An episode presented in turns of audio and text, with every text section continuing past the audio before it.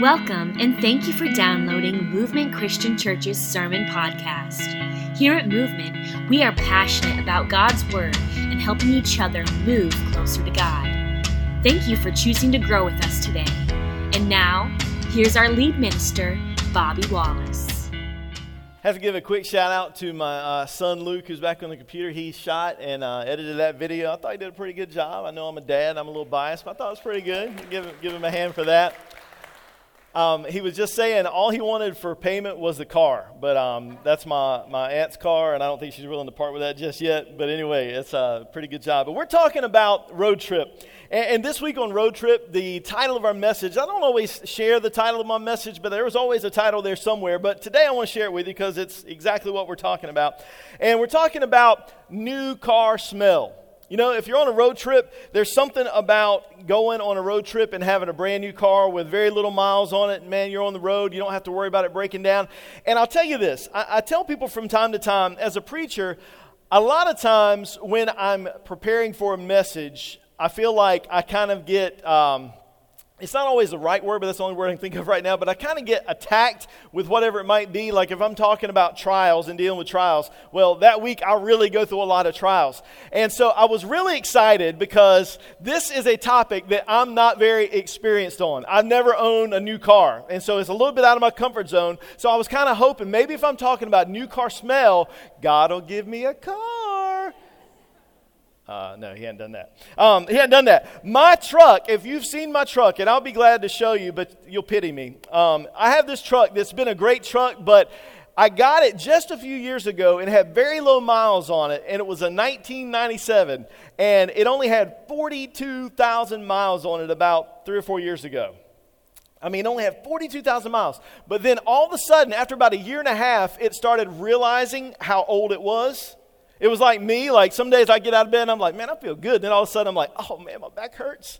And I've got a kink in my neck right now, and it's probably just because I went like this, you know, and stuff happens. It's like you feel good, you feel young, but then you realize how old you are. And my truck realized how old it is. My truck is older than a lot of recent college graduates. I mean, you just put that in perspective. I mean, these are people that are in their 20s, and my truck is older than some of them. And I'll tell you though, I've driven some new cars before. I've had the opportunity to drive some friends' new cars. Uh, you know, I've rented some cars that were brand new. Just, I mean, I remember one rental car I had. I think when I got in it, it had like 10 or 11 miles on it. I mean, it was fresh off the trailer. You know, just unloaded. And I've been a passenger in some brand new cars. Some people had some really nice cars. And there's just something really, really nice about a brand new car. Am I right? You know, whether you've owned one or not, it's just really nice. I mean, it smells good, and people try to mimic that new car smell. Am I right? I mean, they try to make chemicals that say this is what a new car smells like, but there's just something about that new car smell. Everything is clean, everything is crisp, it's like smooth, and it's made in this century, unlike my truck, you know, it's just different. It, it makes it sound really old when you say that, but that's true, right? It's made in this century, and mine, mine's not.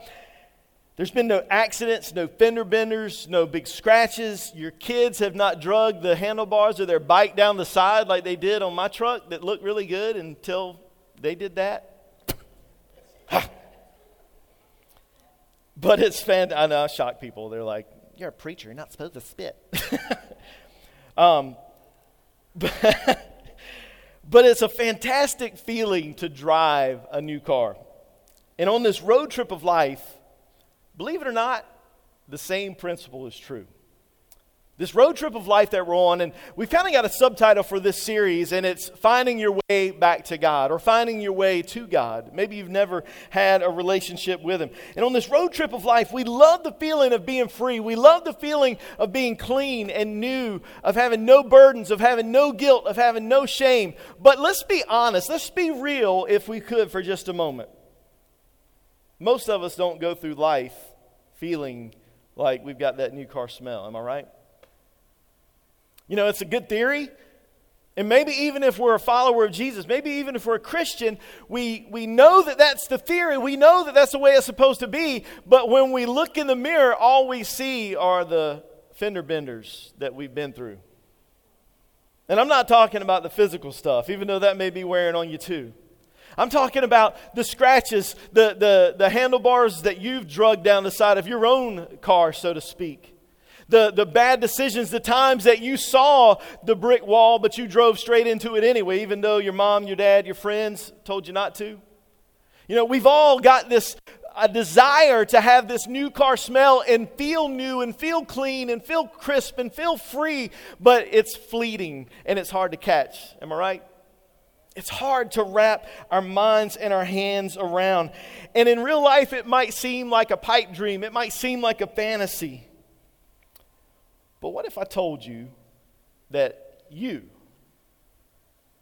you, every single one of you, you watching on Facebook, every single one of us, if you, not just your neighbor, not just your friend, not just your preacher, every single one of us could go through life with a new car smell. In a spiritual sense, we can do it. Free of accident reports, free of unexplainable stains that you don't know where in the world that came from. I mean, can y'all relate?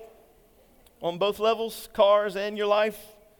Scratches to your paint and just plain worn out. None of that. Brand new, spanking clean and new. And so today, with that idea, that, that thing that we chase, that we hope, that we wish was true, we hope is true, we turn to the topic of baptism.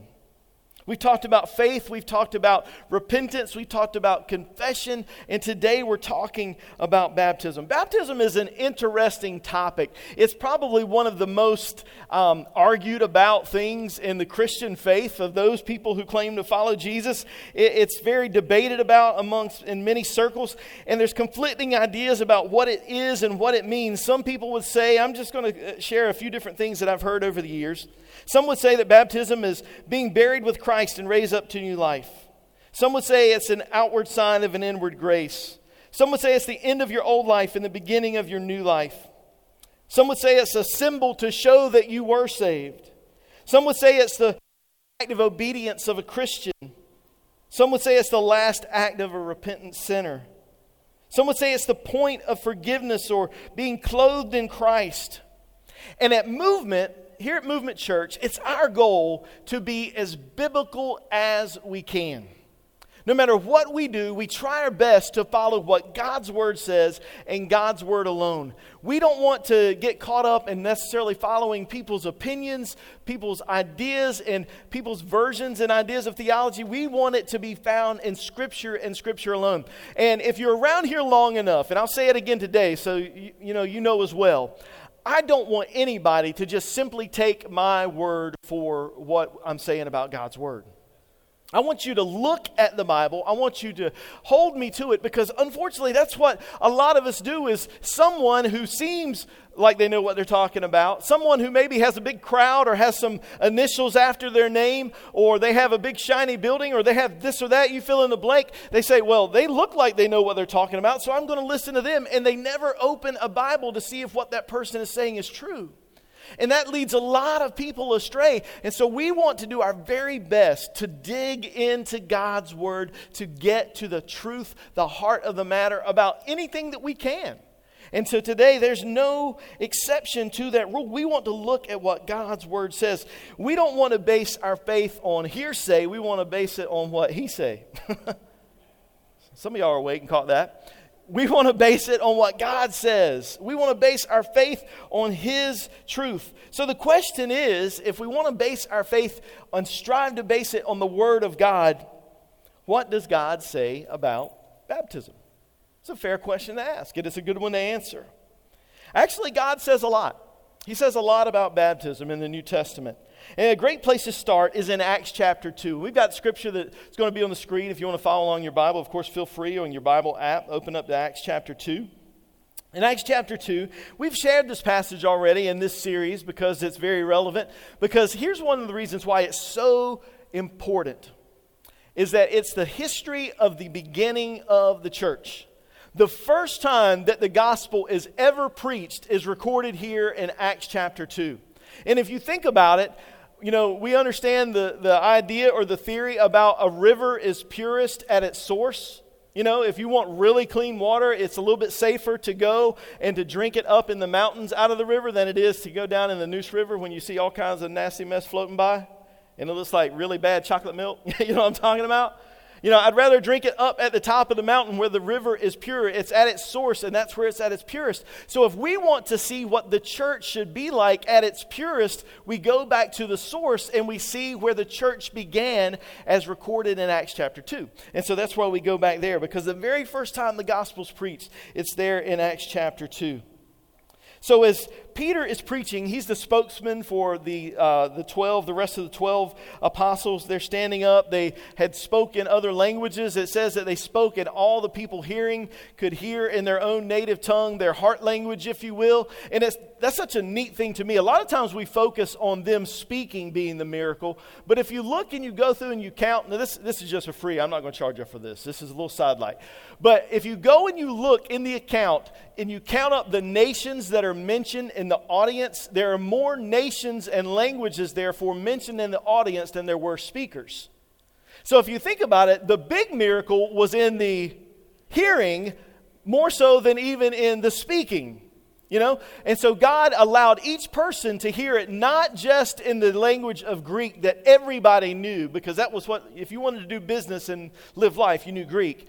But he said, I'm not even going to let them share it in Greek for the first time. I'm going to let every single person who's there hear it in their heart language. So that's like what their mom sang to them when they were a little kid. They want to hear it. And so he, they stand up, they preach this message, and they get to the end of this message. And ultimately, what he says is that they had gone and killed the Messiah that they had been waiting for. These good Jewish uh, men and women were there. Many of them had been there uh, a few days before at the Passover feast. This was the Feast of Pentecost. They had been there at the Passover feast, and many of them had been part of the same crowd that when they held Jesus up and said, What should we do with him? You know what they yelled? Crucify him! Crucify him!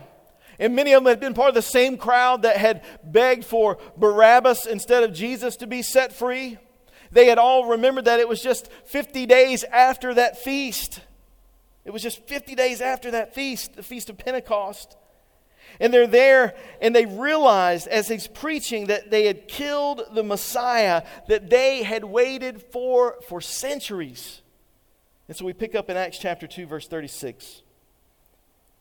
Peter says, Let all the house of Israel therefore know for certain that God has made him both Lord and Christ, this Jesus whom you, and he probably pointed a finger at the whole crowd, thousands of people. God has made this Jesus whom you crucified both Lord and Christ. It says in verse 37 now, when they heard this, they were cut to the heart and said to Peter and the rest of the apostles, Brothers, what shall we do? Put yourself in their shoes for a second. These were people that had traveled from all over they had, most of them had just been there in Jerusalem just a few days before for Passover. So they were religious people, right? They didn't just say, oh, well, it's too far to make the trip. They made the big trip twice in the matter of less than two months. They were religious people and they thought that they were friends of God and they were so excited to be able to shout down that false teacher Jesus and see him. They got to even see him crucified. Just like in the Old West, they would have the, the public hangings. That was like the drew a crowd when they would hang the bad guys, you know, that kind of thing. This was, they were excited about this crucifixion and it was even better because he was a false teacher, or so they thought. And so here they are a few days later hearing that they had killed the Messiah that they had waited for for thousands of years. These religious people who knew, just knew that they were God's favorite ones. Can you imagine the fear? Can you imagine the fear of realizing that you thought you were a friend of God, you thought you had done God a favor by yelling, Crucify, crucify, crucify.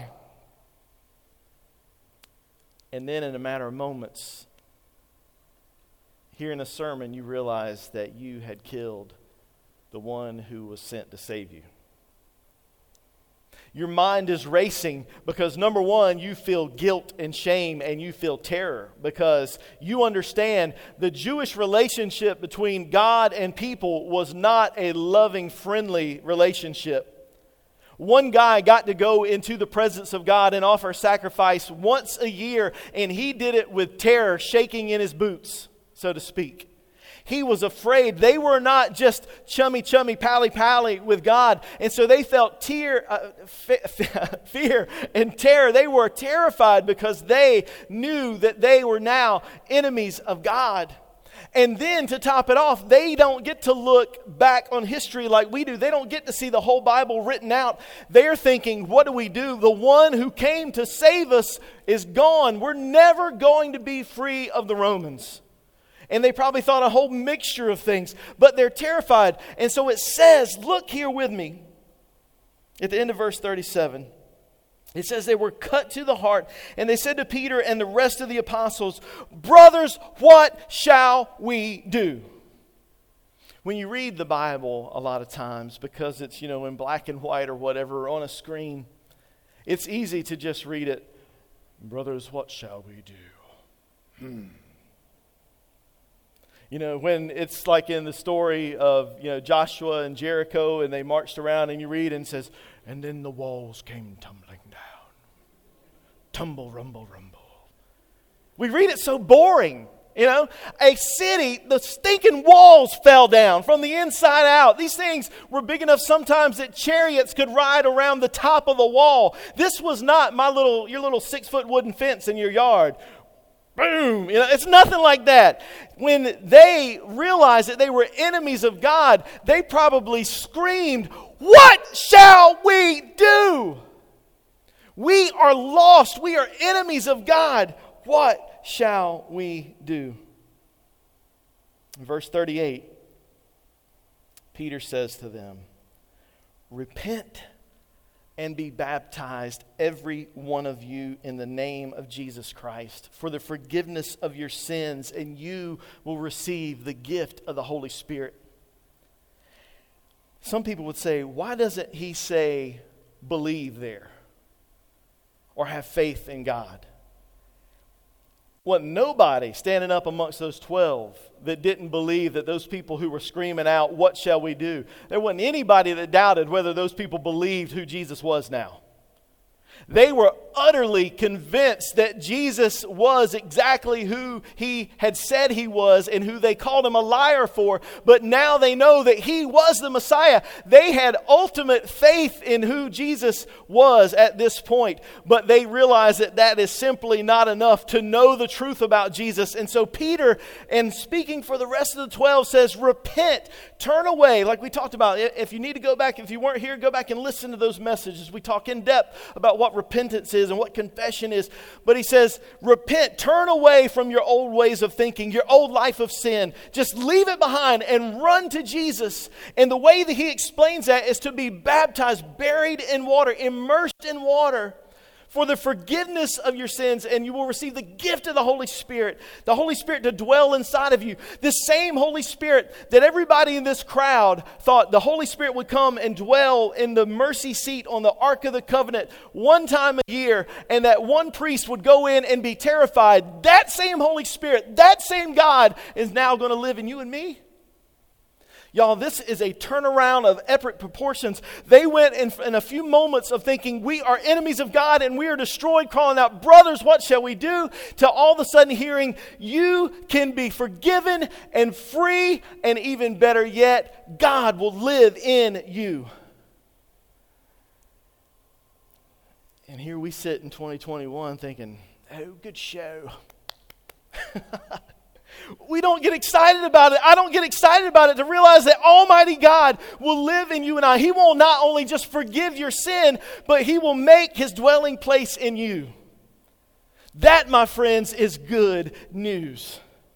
That is good news that we as the church should get excited about. Why do you think people who don't go to church don't give a rip about church? Because we don't get excited about the truth we should be excited about it. And I'm just as guilty as anybody of forgetting how blessed, how big of a blessing it is that the holy God of heaven would not only accept me, He would forgive my sin. He would wash it away at baptism, and He would make His Holy Spirit to live in me. So these people there say they realize they're lost. They realize that they thought they were friends of God, but now they're enemies of God. They ask, What shall we do? And the answer is repent and be baptized for the forgiveness of their sins and to receive the gift of the Holy Spirit. Now, there might be a temptation, and, and you want to think about things so you understand where we're coming from here. There might be an idea to say, well, maybe that was just the first message for the first people right then and there. Maybe it was just for the crowd that was there that day, and you and I have something different that we do to begin a relationship with Jesus. Maybe it was just for that one who had yelled, Crucify. They were extra bad, right? They had yelled, Crucify Jesus a little bit before. But here's what it says in verse 39 For the promise is for you and your children and all who are far off, everyone whom the Lord our God calls to himself. Do you know who that includes? You and me. Do you know who that includes? Everybody all around here. Do you know who that includes?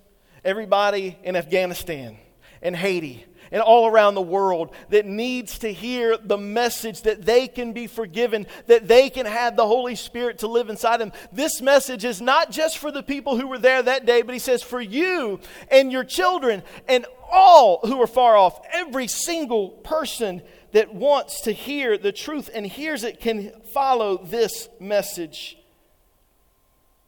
And if there's any question that baptism is connected to our salvation, our relationship with Jesus, Peter expands on it in verse 40.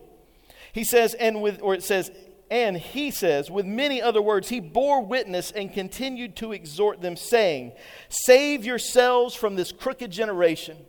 He said, Save yourselves from it. So those who received his word were baptized, and there were added that day about 3,000 souls. They ain't never going to make it to Golden Corral on time baptizing 3,000 people. they didn't care because they realized that they were lost and now they could be saved. And so 3,000 people were buried with Christ in baptism and had their sins forgiven and raised up to walk in a new life. So he says, Save yourselves. Those who received the message were baptized. They didn't wait two weeks. They didn't go through a class and study. They realized I was lost, but now I need to be found, and here's how I get found, because that's what they were told when the gospel was preached. And so the truth is this baptism is for anybody who wants to be saved from their sins. Baptism is for anybody who desires to be saved. But that's not all that God says about baptism. We don't have time for every passage this morning because, like I said, some of y'all, I don't know if Golden Corral still exists, but some of y'all want to get to Golden Corral, right? We don't have time for every passage that the Bible teaches us on baptism, but here's another. And this is as Paul tells when he began following Jesus. Look at Acts chapter 22, beginning in verse 12.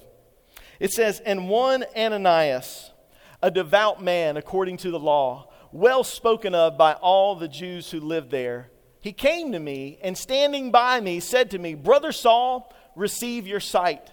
And at that very hour I received my sight and saw him. It goes on. It says in verse 14, and he said, The God of our fathers appointed you to know his will, to see the righteous one, and to hear the voice from his mouth. For you will be a witness for him to everyone of what you have seen and heard. And now, why do you wait? Rise and be baptized and wash away your sins, calling on his name. So, the Apostle Paul, who many of us could say we owe our salvation to him, of course, less than Jesus, but he was the one who was the missionary to the Gentiles, and most of us fit into the category of Gentile.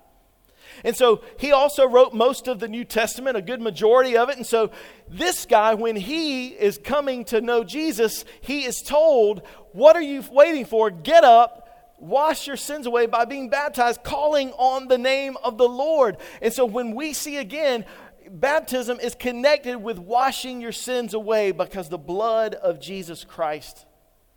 Because the grace of God is how our sins are forgiven.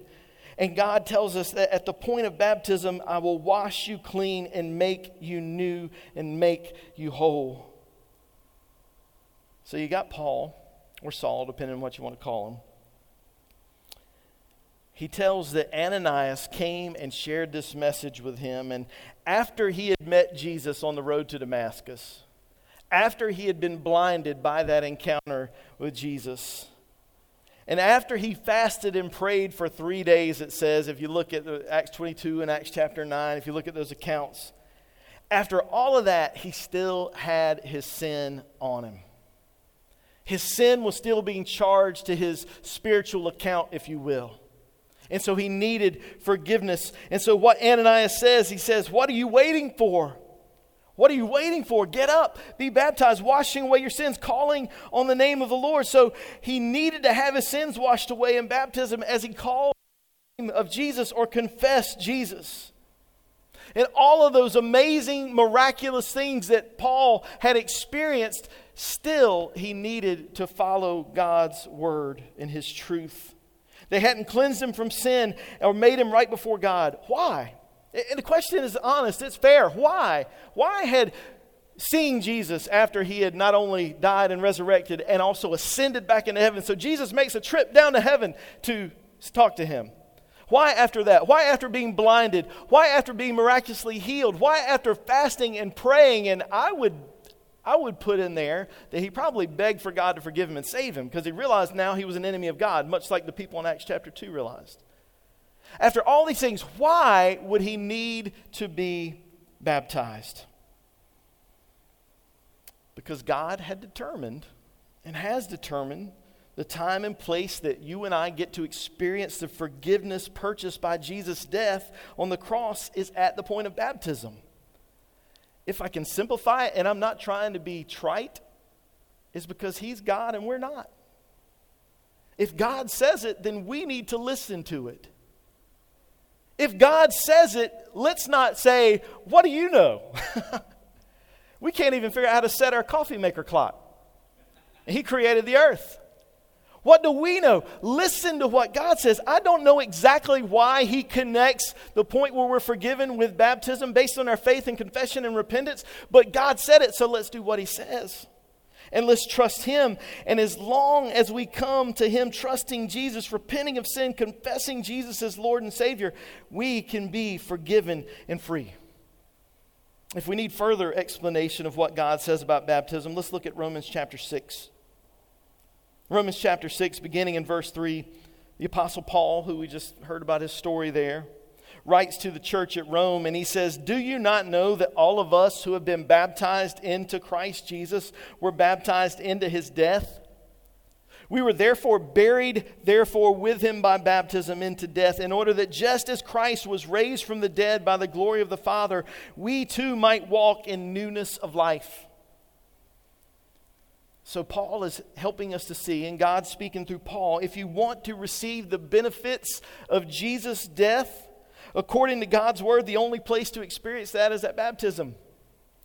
He says, Don't you know that all of us died with Christ at baptism? Our old way of life died. It's no more. We're not accountable to it any longer. And then he goes in verse 5. He says, For if we have been united with him in a death like his, as we're buried in that water, that spiritual death takes place. We die to that old way of sin. If we've been united with him in a death like his, we shall er- certainly also be united with him in a resurrection like his.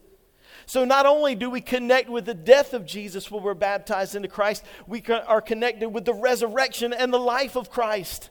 And I'm telling you, that's really, truly where it's at we not only don't have to pay for our sin, it's washed away and we're connected and we die to our sin, but we also get to live with Him forever. We get to live in a perfect place one day when Jesus comes to claim His own. And so, if you and I want to experience that, the benefits of Jesus' death, according to God's word, the only place to experience them is that baptism by faith. And likewise, if you want to have new life in Christ, the only place to experience that is at baptism into Christ by faith. Reading further on in Romans in chapter 6, verse 6, here's another truth that we learn. It says, We know that our old self was crucified with him in order that the body of sin might be brought to nothing so that we would no longer be enslaved to sin. For one who has died has been set free from sin. Now, if we have died with Christ, we believe that we will also live with him. We know that Christ, being raised from the dead, will never die again.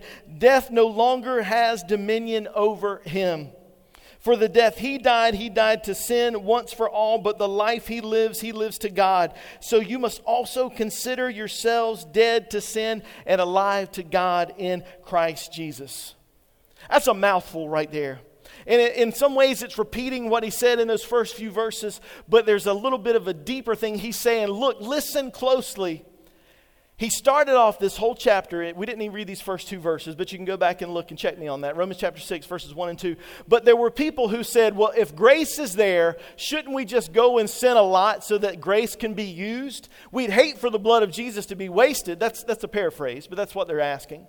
And Paul says, absolutely not.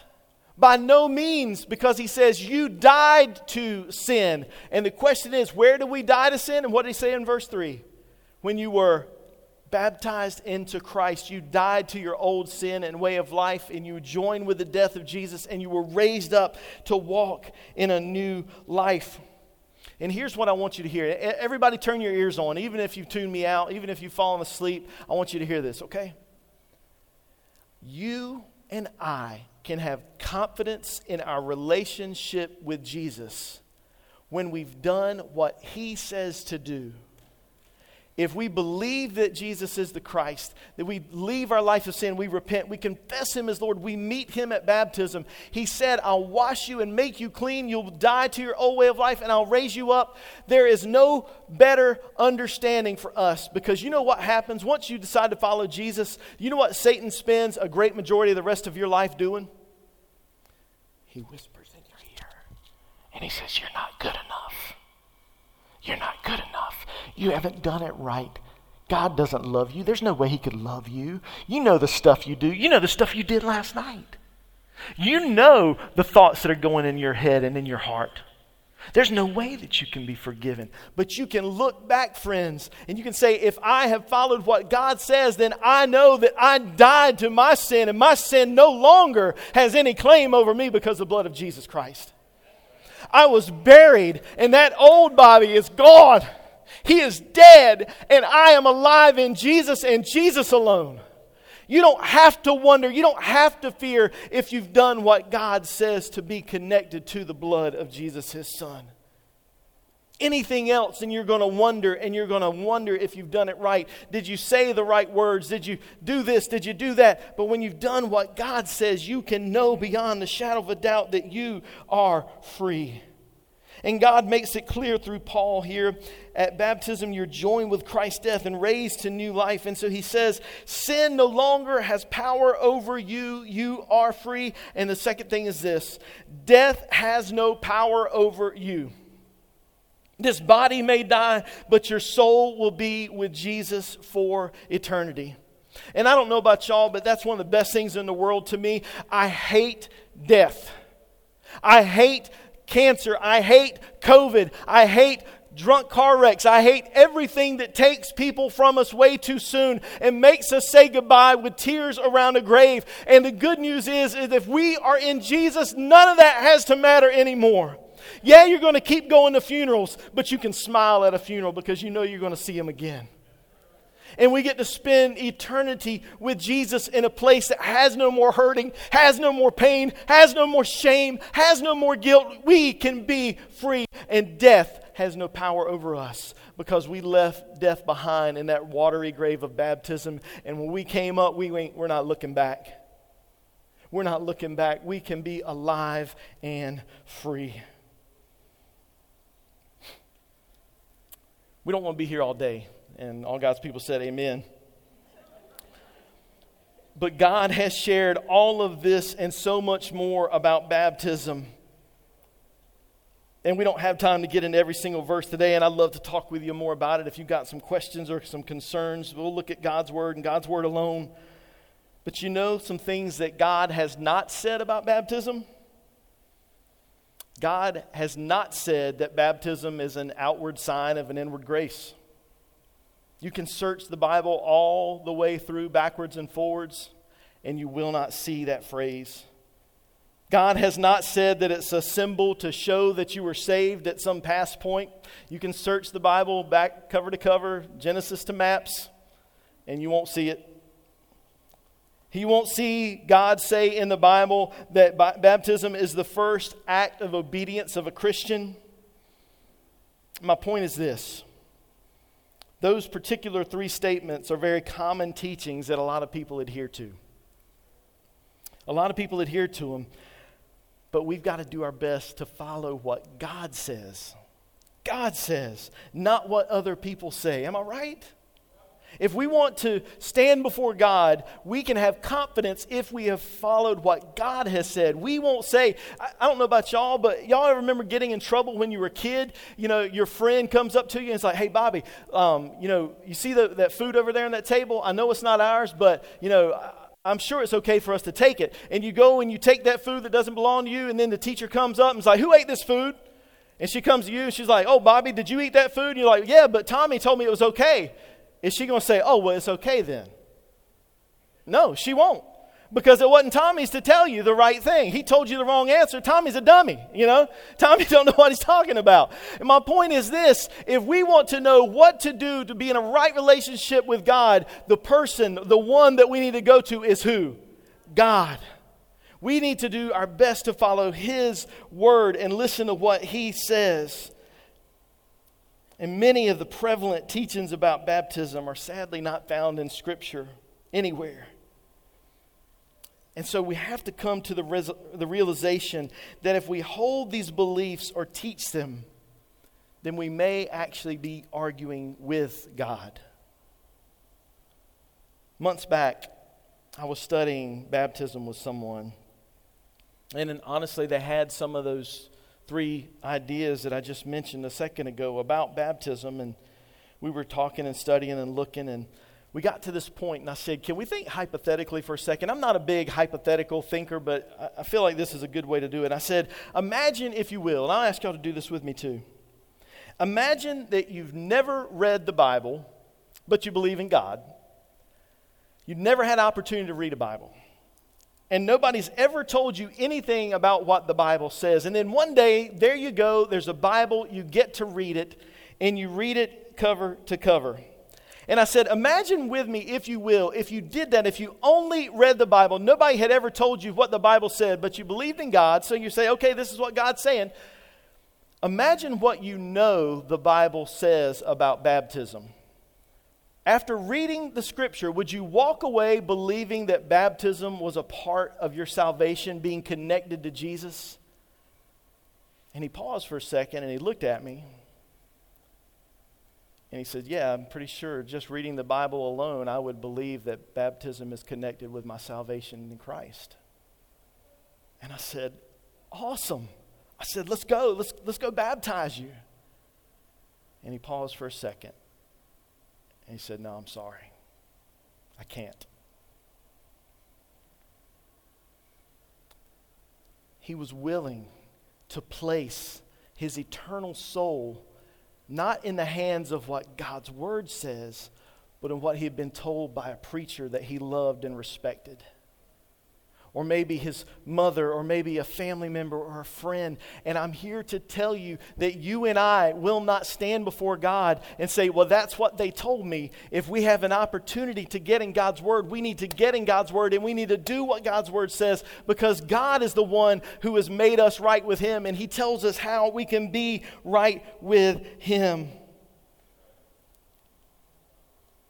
Every one of us should place the hope of our eternal destiny not in the hands of family or friends or preachers or churches, but in God and His Word. And when I say in preachers and churches, I'm even talking about me. I'm a messenger and I'm trying to be as faithful as I can to God's Word, but I am not perfect. And so I want you to study God's Word. And so I'm here to feed you a little bit, but I want to challenge you to feed yourself and stick into God's Word. And let me sum it up with this. Baptism is experiencing God's forgiveness and receiving the indwelling of the Holy Spirit. And today, if you want that new car smell, if you don't want to have to be embarrassed by the scrapes and the bumps and the fender benders and the bruises and the stories that you're embarrassed by, if you don't want to be bound by that anymore, if you want to be free from the penalty of your sins, it's time to be baptized. Because God has given us a way back to Him when we have faith, when we repent, when we confess Him as Lord, and we're baptized into Christ. The question, though, for you and I is what are you waiting for?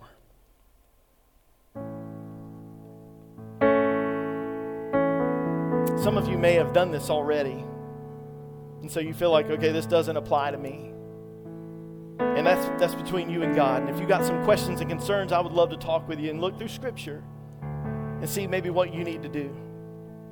But if you've already done that and you are confident in your relationship with Jesus, then I want you to say, okay, who else needs to hear this good news? that they don't have to have fear and doubt anymore. They don't have to worry about what their spiritual Carfax says when people bring up their past mistakes and sins. It doesn't matter anymore. They can hear this too. Who needs to hear this?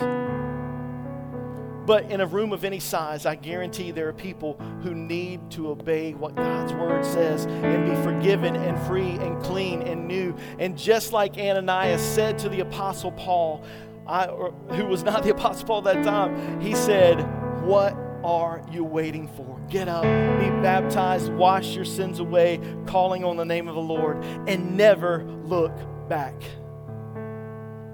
I'm going to be right off to the side over here as we sing this next song. And I want to encourage you to block out every voice, everything. And I want you to focus on God, His Word, His truth, and say, Lord, help me to be who you've called me to be. Help me to do what you've called me to do. And help me to share the message of love and hope and truth with as many people as possible. Because, church, that is why we exist to be saved and to help others be saved. So I'll be right over here, and I'd love to talk with you and pray with you and study with you, do whatever we need to do. We can take you today. There's no need to wait. What are you waiting for? Let's stand, let's sing. Thank you for listening to Movement Christian Church's Sermon Podcast. Want to learn more about us? You can do that by visiting our website at movementchristianchurch.com or on our app available on iOS and Android devices under Movement NC.